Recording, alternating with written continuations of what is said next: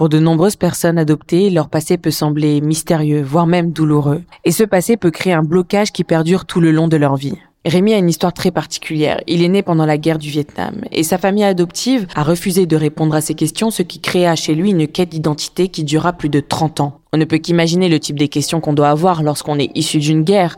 Donc entre les États-Unis, la France et le Vietnam, Rémi est venu nous raconter son histoire. Je suis le fruit d'une union entre un soldat américain et une femme vietnamienne. Je suis ce qu'on appelle un amérasien. Ce sont les enfants métis de la guerre du Vietnam. Je fais partie d'à peu près 35 000 enfants métis nés de cette, de cette guerre. J'ai dû être abandonné à la naissance. J'étais mis dans un orphelinat et donc j'y suis resté un an, presque un an et demi. Et j'ai été adopté en adoption plénière par un couple de franco-suisses, monsieur et madame Gastambide. Et donc euh, jusqu'à l'âge de 13-14 ans, j'ai grandi en petit français, en petit suisse aussi, et hum, ce n'est qu'à partir de 14 ans que les choses sont devenues un petit peu plus bizarres, c'est-à-dire que hum, je voyais que mon frère, qui est pur on va dire pur vietnamien, qui n'est pas métis, avait un autre visage que le mien. Voilà, j'ai commencé à me poser des questions. J'ai aussi voulu euh, en savoir plus sur mon adoption auprès de, mes parents. Et c'est ce, cette question est tabou. On ne parlait pas du Vietnam à la maison, on ne parlait pas de la guerre à la maison, on ne parlait pas de l'adoption à la maison. Dans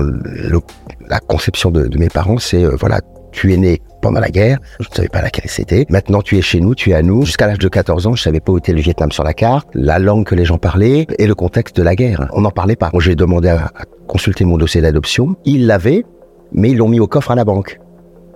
Et je n'ai jamais pu y avoir accès parce qu'ils voulaient pas lâcher, ils voulaient pas me le donner. Vraiment, c'était pour eux quelque chose comme euh, on va lui donner son dossier d'adoption, on va le perdre. La peur qu'ils ont toujours nourrie, c'est que je les abandonne. J'aurais aimé que mes parents puissent avoir ce dialogue. Avec le recul, je me dis on s'est raté, on s'est perdu et c'est très dommage. J'aurais aimé qu'ils me qu'ils m'accompagnent quelque part, que le tabou du fait qu'il n'ait pas eu pu avoir d'enfants, je pouvais pas le vivre à leur place. La difficulté qu'ils ont eu à adopter, c'était pas facile. À l'époque, c'est encore, aujourd'hui, c'est encore pire. J'aurais aimé qu'ils me, peut-être, qu'ils m'accompagnent. Mais devant un tel refus de leur part, catégorique, c'était impossible. Et c'est à l'âge de 14 ans que j'ai découvert, en allant chez mon bouquiniste habituel, j'ai trouvé sur l'étal le, le numéro spécial du magazine Photo sur la guerre du Vietnam. Et ça a été le choc de ma vie. C'est-à-dire qu'à part tout s'est déclenché de là, c'est-à-dire que j'ai regardé les photos, j'ai vraiment pas compris, et je suis revenu à la maison, et je leur ai dit, la professeure, je leur ai dit, mais pourquoi vous m'avez menti? Et eux étaient très embarrassés, ils ne voulaient absolument pas en parler. Mes parents se sont enfermés dans un mutisme, et en me disant, non, on ne veut pas en parler. Voilà, j'étais complètement déjà bouleversé par le choc des photos, comme on dit, et puis aussi c'était apocalyptique, les photos de l'époque, j'ai complètement enfermé ça en moi. 14-15 ans, on se découvre, ce métissage m'est revenu en pleine face aussi, et mes parents adoptifs étaient de cette génération qui a connu la guerre, qui a connu, qui a été bercé aussi par cette idée que les soldats américains étaient des et donc, le rapport que j'ai pu avoir avec ma propre identité euh, de, garçon, c'était aussi que j'aurais été issu d'un viol. Pour eux, j'aurais été issu d'un viol ou d'une passe. Il n'y avait pas d'autre affaire. Ma mère me disait, oui, les soldats américains, ils étaient loin de chez eux, très tristes, parfois ils allaient voir des filles, parfois ça se passait pas très bien. Tu es né de, peut-être né de cela. Mon père, qui avait fait la Seconde Guerre mondiale, me disait aussi, oui, euh, les soldats américains n'étaient pas ceux que j'ai rencontrés sur les plages de Normandie, mais étaient, des, soldats qui étaient beaucoup plus brutaux, beaucoup plus violents à l'égard de la population. Donc, en, en pleine construction adolescentine, ça a été pour moi très compliqué parce que je me disais voilà, est-ce que je suis vraiment euh, l'enfant d'un l'enfant d'une passe Est-ce que ces, filles vont me voir d'un mauvais œil? Pour ma mère, j'étais presque un danger de par ce métissage et la conception qu'elle avait. Et donc ça, ça m'a mis très en colère contre eux. J'étais déjà très en colère à, partir du moment où j'ai j'ai découvert cette guerre du Vietnam en photo, à partir du moment où j'ai vu quand même qu'il y avait un certain mutisme et une peur terrible qui se lisait sur le visage de mes parents adoptifs, et à partir du moment aussi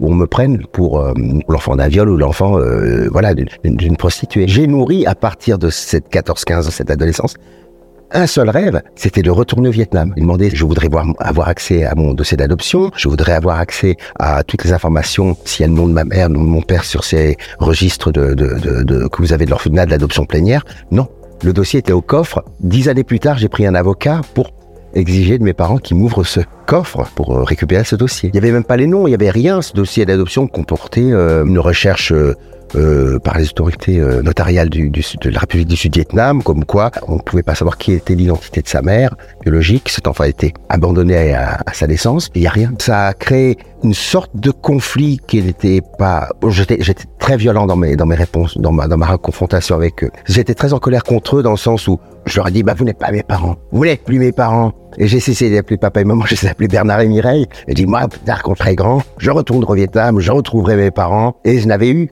que ce souhait jusqu'à euh, jusqu'à ce que j'ai pu retourner pour la première fois au Vietnam en, en 1991. J'avais économisé pendant deux ans sur ma bourse d'étudiant et mon argent de poche pour acheter mon billet d'avion pour partir au Vietnam. J'étais mort de trouille parce que je partais tout seul. C'est la première fois que je faisais un voyage aussi lointain. Mon appréhension énorme venait du, oui, de peut-être de ce que j'allais retrouver au Vietnam. Le Vietnam n'était pas un pays facile, un pays très fermé. C'était encore une dictature. Voilà, il y avait le couvre-feu le soir. C'était un pays extrêmement pauvre. Il y avait encore des endroits où on voyait que la guerre avait eu lieu, qui avait pas été réparée. Je suis arrivé au, Vietnam et je me rappelle quand l'avion est arrivé euh, à Saigon, moi je vois la, la, comment, la merde, ça va il y avait encore des cratères de bombes qui n'avaient pas été euh, rebouchés. Et vraiment, moi, je, je, pensais à mon père et à ma mère qui étaient. Alors, je savais pas s'ils étaient morts ou s'ils étaient, étaient, vivants. Et euh, c'était. Je me disais, je, enfin, je suis arrivé là-bas. Alors, je suis arrivé là-bas et il y avait donc euh, cet orphelinat qui n'était pas l'orphelinat d'où je venais, cet orphelinat où j'avais été, euh, ou que j'avais contacté. Et donc, eux m'ont hébergé pendant un, mois et demi. Et je suis venu bénévole dans un orphelinat. Et dans cet orphelinat, je me occupé des petits enfants. La nuit, j'entendais les enfants pleurer et je me réveillais la nuit pour, pour aller les voir. Je m'occupais d'orphelins.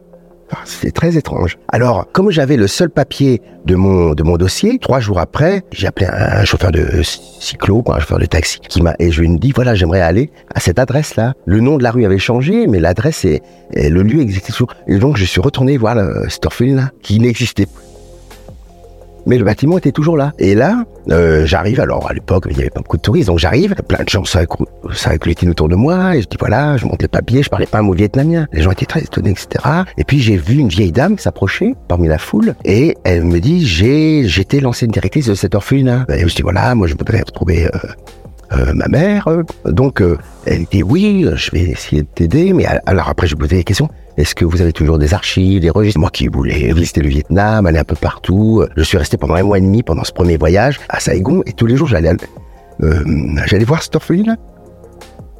Pour moi, c'est un peu point de départ de ma vie. Par la suite, j'ai, je suis retourné sept fois au Vietnam. Et donc, à chaque fois, j'essayais de retrouver ces documents. L'orphelinat avait été fermé après l'arrivée des, communistes. Les documents, je sais pas où ils sont passés. Et personne ne pouvait m'aider. C'était pas un point mort, mais j'arrivais à, à une énigme. J'avais contacté des journalistes vietnamiens locaux qui ont passé des annonces dans les journaux, des reportages sur ma recherche, mais personne ne s'est présenté. Alors par la suite, j'ai pu partir aux États-Unis parce que également je cherchais mon père. Donc là aussi, euh, là c'était moins moins émotionnel. J'avais contacté des associations d'anciens combattants et je dis voilà mon père était un GI etc. Je chercherais à retrouver mon père biologique qui était GI au Vietnam entre l'année 67 et l'année 68 parce que je suis né en 69. J'avais même contacté des journalistes, j'avais essayé d'être aidé, mais personne ne pouvait m'aider. J'avais pas de nom. Donc pendant toutes ces années-là, j'ai également cherché à savoir vraiment qui, était cette personne. Donc c'était obsessionnel. Dans ma tête de gamin, quand j'avais 18-20 ans, dans ma tête, je vivais vraiment au Vietnam. Et je vivais vraiment pendant, dans cette guerre. C'était un truc de, c'était une chose assez, assez étrange. Pendant longtemps, j'avais vraiment aucune réponse à toutes mes questions. Tous ces voyages au Vietnam, puis aux États-Unis, les rencontres que je faisais menaient à rien. Et c'est que il y a quatre ans, avec quelques amis enfants adoptés euh, comme moi, quelques années, des, des, des, des métis adoptés euh, m'ont dit voilà, moi j'ai fait un, il y a des, il existe maintenant des tests ADN en vente pour pas cher au tout venant. C'est très populaire aux États-Unis. Un ami me disait, je vais essayer de faire un test ADN pour retrouver euh, mon père ou ma mère, etc. Donc, ce copain l'a fait et ça a matché avec un frère biologique. Alors, je me suis dit, c'est pendant toutes ces années, je n'avais plus rien. J'étais totalement désespéré puisque j'étais allé jusqu'où je pouvais aller sans avoir aucun résultat tangible. Et c'est grâce à, à, ces tests ADN que j'ai décidé de faire moi-même il, y a, il y a à peu près trois ans. Ça a donné des résultats auxquels je m'attendais pas. Je me suis dit vraiment, je n'ai plus rien à perdre, il me reste que ça. Je vais voir si avec ces moyens euh, scientifiques ça peut avancer. Et euh, vers la fin de l'année 2018, début 19, j'ai commencé à, acheter des, petits kits de tests ADN via euh, les laboratoires. Et là, j'ai découvert les noms d'une parentèle éloignée qui matchait avec moi au troisième degré, au cousin troisième degré. Donc ça remonte assez haut dans l'arbre généalogique, mais j'ai persévéré avec des tests proposés par quatre laboratoires différents qui m'ont permis de progressivement étoffer des pièces de puzzle où je retrouvais les noms de, de, de, de personnes aux États-Unis. Et par la suite, c'est que depuis la fin de l'année 2019, un Amérasien adopté m'a dit, voilà, fais ce test avec Ancestry, c'est le plus fiable. Et là, tu vas vraiment rencontrer des gens qui sont vraiment liés parce que c'est le test qui est le plus couramment utilisé par les Américains. Avec ce dernier test de Ancestry, j'ai matché avec un cousin issu de Germain qui me dit oui, j'ai trois de mes oncles qui ont servi au Vietnam à cette même période. Et quand cet oncle que j'ai au téléphone, j'ai eu ces gens au téléphone, puis avec les, les, les, réseaux sociaux, euh, on peut les voir sur la caméra, etc. Ils étaient enchantés de me rencontrer. Ils s'attendaient pas. Et euh, on m'a dit finalement, de fil en aiguille, de personne en personne, on m'a dit voilà, je pense que tu dois être le fils de ce Stuart Foster Jr. qui a servi au Vietnam. Alors moi j'étais bah, c'est bien, ok, on va voir. Je ne me réjouissais pas plus parce que on va voir. J'avais vraiment cette euh, mindset de j'avais vraiment construit non pas une carapace mais euh, un détachement pour protéger aussi. J'ai envoyé une lettre en leur expliquant que voilà ma, ma recherche n'était pas mue par des intérêts soit financiers, des intérêts de quoi que ce soit, mais c'était simplement une quête d'identité que j'avais entrepris a presque 35 ans et que je voulais voir aboutir, quelle qu'en soit l'issue. Et donc on m'a laissé entendre que j'avais trois sœurs et un frère. J'ai contacté ces personnes. Tout de suite, j'ai été accueilli. La demi-sœur de mon père, que j'ai eu aussi, avec lequel je suis en contact, m'a dit, voilà, ton père, c'est un homme très bon, mais c'est un homme qui a un sacré caractère, qui est très renfermé, qui ne se confie à personne, qui s'engueule avec tout le monde, qui n'est pas sociable. C'est très dur d'entrer en contact avec lui. Faut lui laisser du temps. Ça a pris un an. Une de ses cousines m'a envoyé son numéro de téléphone. Je l'ai appelé une première fois. Il était très froid. Il était, oui, qu'est-ce que vous voulez? Il était froid, mais en même temps, il disait um, surprise, surprise. Oh, c'est surprenant, c'est surprenant. il me dit mais qu'est-ce que vous voulez maintenant? Qu'est-ce que vous me voulez? Moi, je quelque part, je disais, je ne désire rien de vous, c'est simplement pour moi l'aboutissement d'une recherche très longue. Il me disait, mais est-ce que vous connaissez votre mère? Je lui dis non, j'étais abandonné à ma naissance. Peut-être que vous, vous avez des souvenirs. Et il me dit non, non, je me souviens vraiment pas. Euh, j'ai rien à vous dire. Puis il a raccroché. Entre-temps, j'avais quand même noué des contacts très forts avec cette, toute cette famille qui m'a vraiment extraordinairement aidé. Ils ont essayé de le persuader, mes sœurs, mon frère, des cousines, nièces, ou quoi, les voulaient, ont vraiment essayé de m'aider au plus pour essayer de l'amadouer. Mon cousin Rodney me dit, voilà, on sera tous là à Natchez, la ville de ton père, viens, et puis on va essayer. J'espère pour toi qu'il ouvrira sa porte. J'ai préparé ce voyage. J'ai eu aussi peur, et en me préparant pour partir dans l'avion pour euh, les États-Unis, que 30 ans plus tôt, en, allant en préparant mon premier voyage à Saigon, j'arrive sur place, mes sœurs me tombent dans les bras. C'était comme si on s'était quitté la veille. La première description de mes sensations, c'était, c'est comme si j'avais toujours connu ces gens. J'étais très content, mais également très étonné. Une de mes sœurs me dit, bon, ton père sait que tu es là, on va essayer de le voir pendant le petit, ce, séjour. Tu vas rencontrer d'autres membres de, cette, de notre famille qui sont enchantés de te découvrir, de t'accueillir. Et donc, le lendemain, on essaie de le voir. Et donc, on est à, je suis arrivé chez lui. Puis finalement, avec le mouvement de foule, on est tous rentrés chez lui. Il a, il a dit bon ben venez, venez. Au début, on, se regardait en chien de faïence comme ça, et je dis voilà, je ne vous demande rien. Vous avez rencontré ma mère, moi je ne sais pas qui c'est. Je ne suis pas la guerre. Je ne suis pas là pour vous juger. Je suis simplement ce qui est advenu de votre passé et de votre séjour au Vietnam. Je suis simplement là pour découvrir qui est mon père. En fait, on, il me dit, je me souviens pas vraiment de votre mère, mais j'ai une photo d'elle. Euh, venez le lendemain matin chez moi, je vais vous montrer une photo. Et donc le lendemain, on est allé chez lui. Quand j'ai vu la photo de, de ma mère, bah, j'étais étonné parce que c'est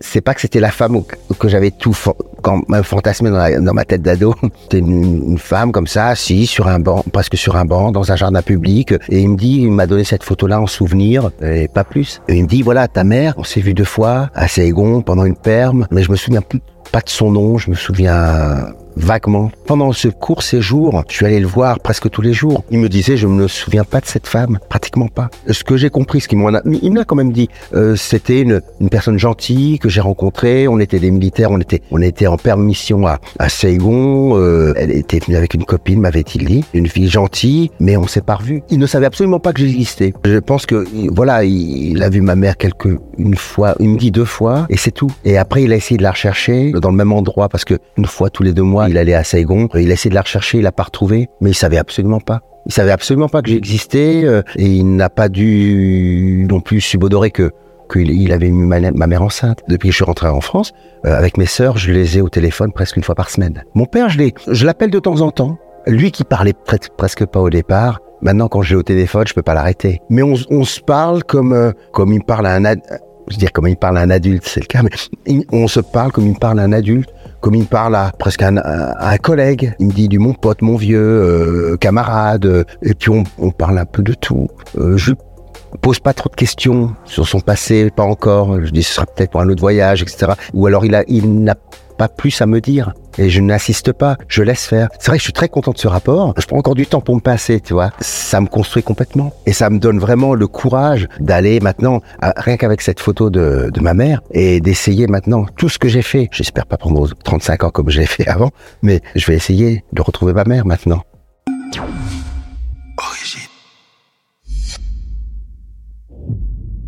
Rémi, merci d'être avec nous. On vient d'écouter ton histoire. Tout d'abord, je voudrais savoir comment tu vas depuis nos derniers échanges, donc euh, depuis la publication de ta vidéo il y a à peu près un an. Eh bien, bonjour, bonjour Lucie et bonjour à, toute l'équipe d'Origine Média. Écoute, euh, bah, depuis un an que je suis passé chez vous pour euh, pour vous rencontrer, raconter mon, mon histoire. Écoute, les choses se passent très bien. Euh, personnellement, je vais très bien, bien sûr, merci. Et mais surtout les retombées de cette diffusion étaient très très bénéfiques pour moi, c'est-à-dire euh, dans le sens où beaucoup de gens m'ont contacté, les gens m'ont reconnu dans la rue, d'une part, dans les transports, bien sûr en public, et voilà. euh, D'autres gens m'ont contacté via Facebook, via Instagram, quoi, via les, les, les réseaux sociaux sur lesquels euh, cette émission était, était diffusée. Et euh, ça a touché énormément de gens. Ça m'a permis d'entrer, de retourner le contact, euh, de leur apporter un retour, d'apporter un retour à des gens qui cherchaient également euh, une parentèle et qui se sont vraiment identifiés et reconnus dans mon parcours et ce que j'avais jusqu'à présent euh, établi. Donc, a réussi tout ce que j'avais jusqu'à présent euh, réussi à, à, faire euh, au travers de la recherche de mon père, au travers de la suite qui, qui va venir. Voilà. D'accord. Donc toi, tu as vraiment perçu un truc, euh, vraiment une vague de, de, de, soutien. Je suis très contente de l'entendre. On en avait déjà un petit peu parlé ensemble parce qu'on avait euh, eu quelques contacts, on avait eu euh, quelques suivis à l'époque. comment tu as vécu ça, le fait de recevoir autant de messages? Parce que tu sais, souvent, les gens, du coup, voient en toi quelque chose comme un peu le porte-parole de leur propre histoire aussi. Comment tu l'as vécu? Est-ce que tu as été, tu t'es, as pu te sentir submergé à un moment ou est-ce que tout ça, tu l'as bien assimilé? Alors, amicalement submergé, quand même pas, mais néanmoins, oui, j'ai pu ressentir que que le message que je voulais, au-delà de mon interview, le message que je voulais passer, à savoir, comme tu dis bien, devenir une sorte de, de porte-parole, d'espoir et de de travail, d'effort, avait énormément touché les gens et c'est dans ce sens-là. Enfin, je sais qu'on a fini, on finit ta vidéo, on finit le témoignage sur le fait que tu veux maintenant rechercher ta maman, enfin que tu as entamé des choses pour rechercher ta mère biologique. On va y revenir parce que ça m'intéresse, j'ai envie que tu nous en dises plus, savoir si ça a un peu évolué ton côté euh, depuis euh, l'interview. Mais d'abord, je voudrais que tu me parles un petit peu de la volonté que tu avais euh, derrière ce témoignage parce que de mémoire, c'est toi qui nous a contacté, si je dis pas de bêtises, pour nous partager ton histoire. Est-ce que tu peux me parler un petit peu de la démarche que tu avais euh, derrière tout ça? Eh bien, ma démarche en venant vers vous, vers Origine Média, c'était d'apporter au travers de mon témoignage euh, l'idée qu'il était possible à tout un chacun euh, d'entamer la même démarche, d'entamer la démarche de, de retrouver un parent, de partager une aventure qui est personnelle et qu'il fallait surtout pas perdre espoir. Voilà, donc parce que le chemin est difficile, le chemin néanmoins est plus facile parce que il y a eu cette, euh, il, y a, cette possibilité de, de, de, commander un test ADN, d'obtenir des résultats dans un renseignement court, et à partir de cela, euh, de pouvoir être fixé euh, sur sa parentèle et sur euh, une démarche à faire. C'est là que c'est un peu plus difficile, à savoir contacter les gens avec lesquels on est, on a été mis en contact et déboucher éventuellement à des retrouvailles. C'est ce que les gens me rencontrant par la suite dans la rue ou me, me contactant via les réseaux sociaux euh, m'ont demandé et j'ai pu à ces personnes apporter, euh, en tout cas, si ce n'est des pistes, leur donner des directions, euh, mais ouvrir chez ouvrir quelques pistes qui, qui pourront explorer eux-mêmes. Je trouve que c'est hyper important de parler de la notion d'espoir parce que dans ton cas, ta vidéo et dans ton témoignage, tu expliques que ta recherche à toi, elle a duré quand même 35 ans avant d'aboutir sur quelque chose de très concret. Oui. Donc la notion d'espoir pour toi, elle est d'autant plus euh, cohérente. Absolument, oui, oui, absolument. À partir du moment où j'ai commencé ces recherches euh, avec très peu d'éléments il y a presque 35 ans. C'était très très très compliqué, quasiment impossible ou la possibilité. Maintenant, je le reconnais. Et dernièrement, ces quatre dernières années, euh, grâce au, au, fait que j'ai utilisé ces tests ADN vendus par des laboratoires américains, j'ai pu donc retrouver, mais je dirais quand même miraculeusement parce que c'est, c'est pour ça qu'on parle d'espoir et de miracle, mon père biologique et toute ma famille euh, biologique, dirais-je, voilà, qui, qui vivent tous aux États-Unis actuellement, euh, voilà, et mhm. depuis. Je suis en contact, je veux dire quasi permanent, parce que grâce aux réseaux sociaux, on s'envoie des petits messages, on, on communique très régulièrement, et c'est vraiment sur extraordinaire, surtout dans le fait que j'ai été accepté, vraiment reconnu mmh, et accepté. Ce qui n'est pas le cas pour d'autres personnes que je connais bien, euh, qui ont fait le même parcours que moi et abouti au même résultat sans avoir les, le même rendu, dirais-je. Oui, c'est ça. En plus, tu me, tu vois, tu, tu vas sur ma prochaine question qui était de te demander euh, où en est ta relation avec ton père biologique aujourd'hui? Est-ce qu'il est toujours aussi bavard quand tu l'appelles au téléphone, lui qui était si euh, bah, un peu bourru, on va dire? Bien sûr. Est-ce que vous parlez toujours autant pendant des heures au téléphone? Comment ça se passe? Alors, écoute, depuis donc euh, je contacte mon père assez régulièrement. C'est sûr que c'est un, homme d'une ancienne époque qui n'a pas de réseaux sociaux, qui n'est pas sur les réseaux sociaux, qui n'a pas de téléphone portable. Donc il faut que je l'appelle à la maison. Ça c'est un point de détail. Mais quand on se parle, euh, voilà, on prend quelques 20, 20 bonnes minutes à chaque fois pour échanger. Parfois de la pluie, de beau temps, parfois de, je le questionne encore sur, euh, je le questionne sur ses souvenirs de jeunesse, de, du temps qu'il a passé euh, au Vietnam en tant que soldat américain pendant le conflit. Euh, voilà, il me répond un peu évasivement, mais il prend quand même le temps de, de, de chercher des réponses qui pourraient peut-être surgir un peu de, de son esprit. Et vraiment, c'est un contact très amical, je dirais, hein, très bienveillant. Et il me demande mhm. toujours, bon, comment font mes enfants, comment va ma, famille, comment je vais. Mais après, voilà, est-ce que tu as pu retrouver ta mère? Lui-même pose la question.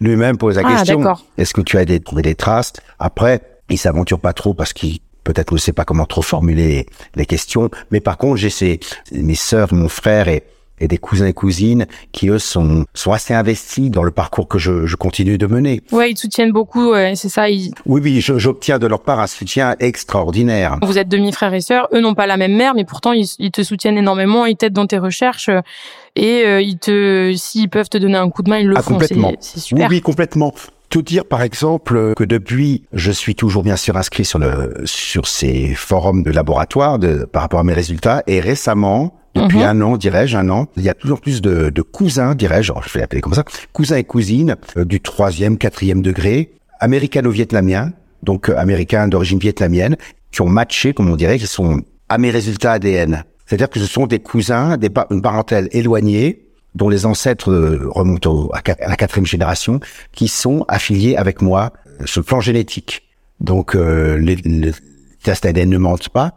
Et donc avec deux, trois personnes, cousins et cousines, j'ai entretenu, j'ai commencé à entretenir un, un, contact, un échange.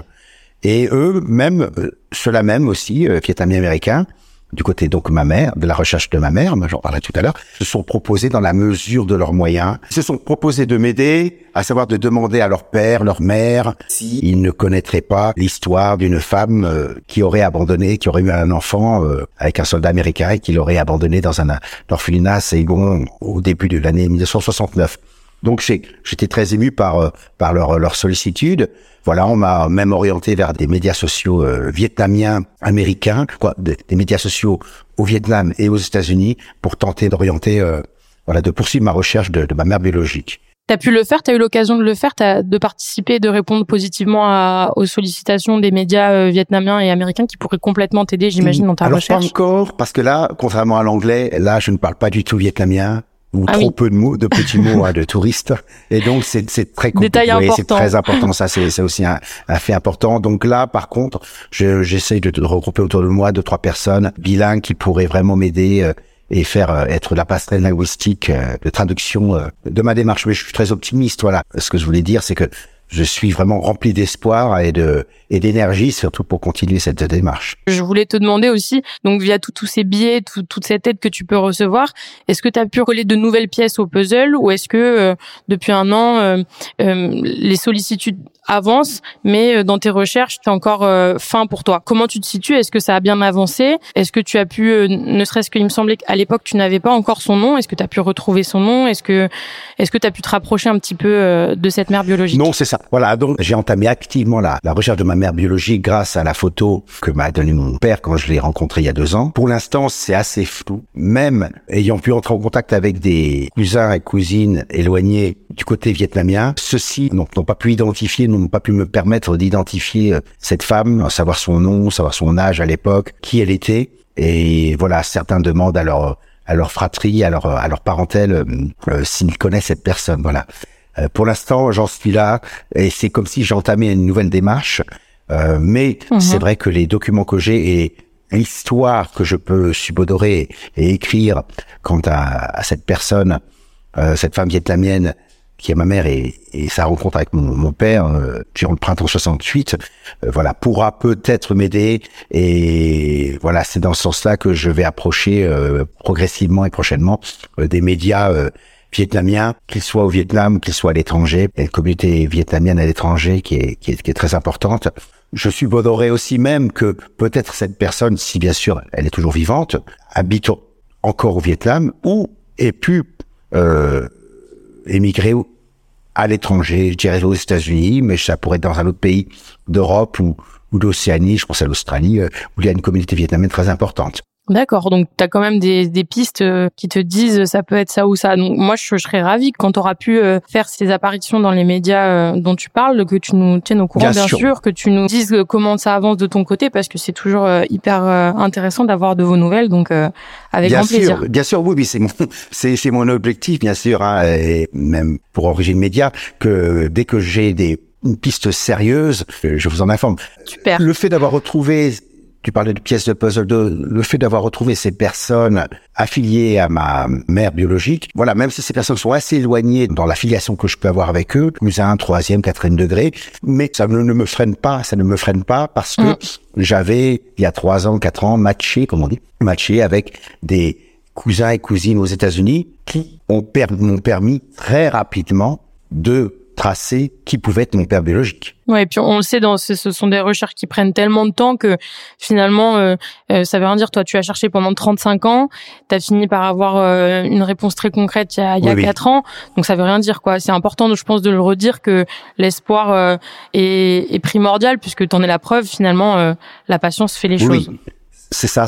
Et, et c'est ce que je disais même à ces, par rapport à une de tes questions, les gens qui m'ont contacté, euh, c'est ce, c'est ce que je leur dis, c'est que le moindre petit indice que vous pouvez trouver permettra peut-être de faire un pas de géant, ce qui a été Mmh, le cas pour moi, ou ne pas faire de pas, on ne sait jamais. Mais en tout cas, c'est le prenez le moindre petit indice euh, à raccrocher à la moindre information. On ne sait jamais ce que ça peut donner. Complètement. Quelque chose qui peut apparaître comme une poussière peut en fait débloquer toute une situation et en fait euh, faire des, nous permettre, te permettre ou permettre aux gens de faire des découvertes Oh, en cascade. Finalement, c'est un peu. C'est ça. Voilà, voilà. C'est un peu le principe de la cascade, de la boule de neige de, qui crée l'avalanche. C'est ça. C'est que, voilà, ce, ce cousin américain, ce cousin d'Atlanta, il y a, il y a trois ans, me dit, ah bah tiens, tu es peut-être euh, le descendant, voilà, le, le- le fils d'un, d'un, monsieur qui est lié, qui est peut-être lié à, à mon arrière-grand-mère, etc. Et c'était le cas. Mhm. Et donc lui de chercher après, euh, de se renseigner auprès de, des, hommes de cet âge-là, de cette période-là, ayant fait la guerre au Vietnam, a débouché sur euh, l'identification de trois personnes, de trois ou quatre euh, anciens combattants, voilà. Euh, et après on a cherché, voilà. Et de là après c'est arrivé très vite. Et, et, je crois me souvenir, donc je veux pas dire de bêtises, mais il me semble qu'à la fin de l'interview, on avait un peu discuté ensemble et tu m'avais fait part de ton souhait d'emmener tes enfants euh, dans un futur proche aux États-Unis pour qu'ils rencontrent ta famille paternelle. Est-ce que c'est quelque chose que tu m'avais bien dit ou c'est un souvenir que, que j'ai qui n'est pas Non, non, c'est exactement ça. Oui, oui j'avais échangé avec, toi euh, le fait que oui, bien sûr, mon, mon désir et surtout le leur, mon les tantes, des cousins, des cousines, mes, mes frères et sœurs n'ont qu'une hâte, c'est rencontrer mes enfants. Et là, c'est un projet bah que, je, que je, je, vais, je pense concrétiser euh, pour l'automne prochain. Euh, ça n'a pas pu se faire l'année dernière pour euh, Thanksgiving, mais j'espère que cette année, on va tout mettre en place pour que, durant les vacances à tous, hein, ici, la période des vacances à tous, ça me permette d'emmener mes, mes enfants et ma compagne aux États-Unis pour rencontrer cette famille. Et, et voilà, ils sont tous très très impatients de, de rencontrer mes enfants et, et moi-même hein, très impatient de leur, de leur présenter leur grand-père et leur oncle et tante euh, respectifs. Bah oui, oui, oui, j'imagine que ça sera un moment super fort pour toi aussi de voir ce, la concrétisation de, de ces recherches. C'est quand même de le voir, de le voir peut-être euh, enlacer tes propres enfants. Ça doit être quelque chose qui, enfin moi, en, en pensant à ça, ça m'émeut un peu. Donc j'imagine même pas ton émotion euh, le jour où ça se concrétisera. Et je te souhaite que ça se passe exactement comme j'imagine maintenant dans ma tête. quoi. Absolument, merci. À côté de ça, toujours en surfant sur des sur, sur l'un de ces, laboratoires de tests, j'ai pu, puisque une cousine de ma famille qui est devenue généalogiste fait les dents avec moi dans sa formation pour, pour son actuel emploi, elle est généalogiste professionnelle, a bien étoffé l'arbre généalogique depuis euh, les dernières fois où je l'avais exploré, et j'ai pu retracer les noms d'ancêtres très lointains où on est remonté en plus de ce cet aïeul de la quatrième génération qui était un enfant métis noir, une mère noire qui était esclave et de son père blanc qui était le maître de la plantation. Et j'ai pu retracer donc au-dessus de cette génération-là encore, cinquième, sixième, septième, le nom de cet ancêtre esclave pris en Afrique, dans l'actuel Niger, amené aux États-Unis, vendu au marché aux esclaves de Natchez, qui était la ville de, de, Mississippi, euh, et vendu à cette, ses aïeux occidentaux, ou quoi, ses aïeux blancs, qui étaient maîtres euh, propriétaires d'une plantation, et il a eu donc cette, cette descendance qui arrivait, euh, voilà, cette descendance qui, arrive jusqu'à moi. Et donc là maintenant, je suis vraiment prendre le temps de retracer toute cette généalogie, mais maintenant je suis vraiment euh, en mesure de, de, relater une généalogie très importante euh, qui dépasse même les premières informations que j'avais il y a quatre ans quand j'ai découvert ma parentèle, voilà, et, ma généalogie. C'est mhm. incroyable, incroyable. Et là, je, je crois que il y a des Africains de cette parentèle qui vont venir à Natchez pour une réunion familiale. Je pense malheureusement pas pouvoir y aller. Euh, ça va être au mois de mai. Mais il y a toute cette parentèle euh, africaine qui va venir à Natchez pour rencontrer cette parentèle euh, américaine, descendant donc issus de, de, cette, de, cet esclavage et, et, dont ils sont les descendants. Et là maintenant, on est vraiment en, toute la famille, on est vraiment en, en mesure de. Donc j'ai cette cousine, j'ai d'autres personnes, voilà, affiliées, qui sont vraiment en mesure de écrire avec exactitude le récit de toute cette généalogie sur cette génération, sept, huit générations. À vous tous, ça fait une histoire très riche quand même. Oh, c'est extraordinaire. C'est extraordinaire. Alors, je sais pas ce qu'ils vont faire, s'ils vont relater ça dans les médias ou s'ils vont garder ça pour l'histoire personnelle. Il y a beaucoup de, de Noirs américains, d'Africains américains qui essaient de retrouver une parentèle très éloignée et de, de, de construire un pont, de reconstruire un pont entre ceux qui sont restés en Afrique et ceux qui sont arrivés, bien sûr dans des conditions dramatiques de l'esclavage, au Nouveau Monde. Eh ben dis donc, ça fait euh, ça fait ah, du monde, ça fait du monde sur l'arbre. Il y a quatre ans, quand j'ai retrouvé ou trouvé ma parentèle, je pouvais dire dans un entretien, la famille très élargie, c'est à peu près 300 personnes.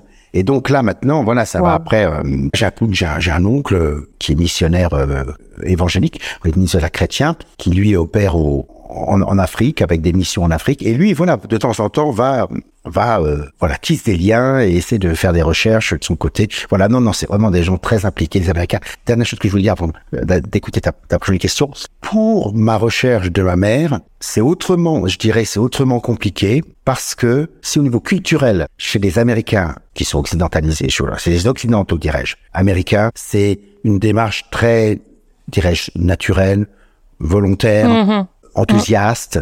Chez les Vietnamiens, c'est très compliqué. Je dirais pas que c'est l'inverse, puisque des jeunes Vietnamiens euh, américains se sont de mes cousins cousines se sont volontairement portés, voilà, volontairement fait le test, découvrant cette parentèle que je suis euh, affilié à eux. C'est très différent. Ça peut s'expliquer, je pense, peut-être par le contexte historique aussi, non? Qu'est-ce que, qu'est-ce que, comment tu l'expliquerais toi? Contexte historique de la guerre, mais pas tant. C'est surtout le contexte culturel. Euh, une femme qui a eu un enfant avec un, un étranger, un soldat américain à l'époque, euh, dans, bien sûr dans cette euh, période très troublée, on peut pas lui en vouloir, mais c'est très mhm. tabou. C'est remuer des souvenirs que les gens ne veulent pas évoquer. C'est mhm. aller au devant de questionnements. C'est peut-être si cette femme est toujours vivante, peut-être la honte qu'elle pourrait avoir de savoir que cet enfant qu'elle a abandonné il y a 54 ans aujourd'hui, la cherche. Un jour peut-être la mhm. retrouvera. Elle en a peut-être jamais parlé à. Elle effectivement, c'est une éventualité. Voilà, jamais parlé à sa famille. Euh, ça va être un cheveu dans la soupe, comme on dit vraiment. Faut y aller vraiment avec des pincettes. Alors le côté, euh, voilà, l'angle que je peux prendre plutôt, c'est d'aller dans un contexte culturel de la piété filiale, parce que les Vietnamiens, dans la culture, sont très attachés à leur mère. Et la piété filiale qu'un fils peut prendre à sa mère et à sa parentèle. Et quand je vois ces émissions vietnamiennes, que ce soit au Vietnam ou aux États-Unis, où les gens se cherchent, puisque les gens aussi se sont perdus à cause de la guerre, à cause de, de des de people, à cause de l'immigration, etc., et se retrouvent des années après, il y a toujours des grandes effusions de larmes, de choses comme ça, etc., un peu genre perdu de vue, mais des grandes effusions de, de, de sentimentales, je dirais pas à l'eau de rose, mais tu vois ce que je veux dire, très, très naïve, très, très enfantine. Euh, et c'est cet angle-là qu'il faut que j'adopte pour vraiment que je passe pour quelqu'un qui ne soit pas euh, quelqu'un de très impliqué. C'est c'est un, un angle mhm. très différent. Oui, il faut vraiment que tu ailles à tâtons et euh, et très doucement, euh, pas du tout de, la manière forte. Il faut vraiment que tu ailles très lentement et et pudiquement quoi, pas à pas. Bien sûr, oui, oui, surtout ne pas y aller en disant voilà, euh, vous m'avez abandonné il y a 54 ans à ma naissance, dites-moi pourquoi, merci. Surtout pas. c'est. Ce sera trop brutal. C'est inconcevable. voilà, maman, je t'ai cherché depuis 54 ans euh, je, t'aime. Alors je connais toute cette personne, mmh. ses intentions à l'époque, les raisons pour lesquelles elle, m'a abandonné. Voilà, l'angle est très différent, l'angle d'approche est très différent, mais ça ne me dérange pas. Je, je, connais ces codes, je connais ces codes et je me. Oui, tu es prêt à t'adapter. Je suis prêt à m'adapter complètement euh, au mindset euh, de cette culture, parce que avant tout, ça reste quand même très culturel. Bah, merci beaucoup Rémi pour ces nouvelles. En tout cas, je te souhaite une très bonne continuation dans tes recherches. Merci. Et évidemment, tu nous tiens au courant euh, de l'avancée dès que tu en as une. Moi, je serais ravie euh, d'avoir de tes nouvelles à chaque fois que tu peux nous en donner. Donc euh, encore bon courage. Moi, je serais très ravi, je serais très très ravi de, de, de, les partager avec toi et avec avec Origine Média et, et tous les auditeurs. Voilà. Merci beaucoup, Rémi. C'est moi qui te remercie du fond du cœur et merci à toute l'équipe. À bientôt. Au revoir.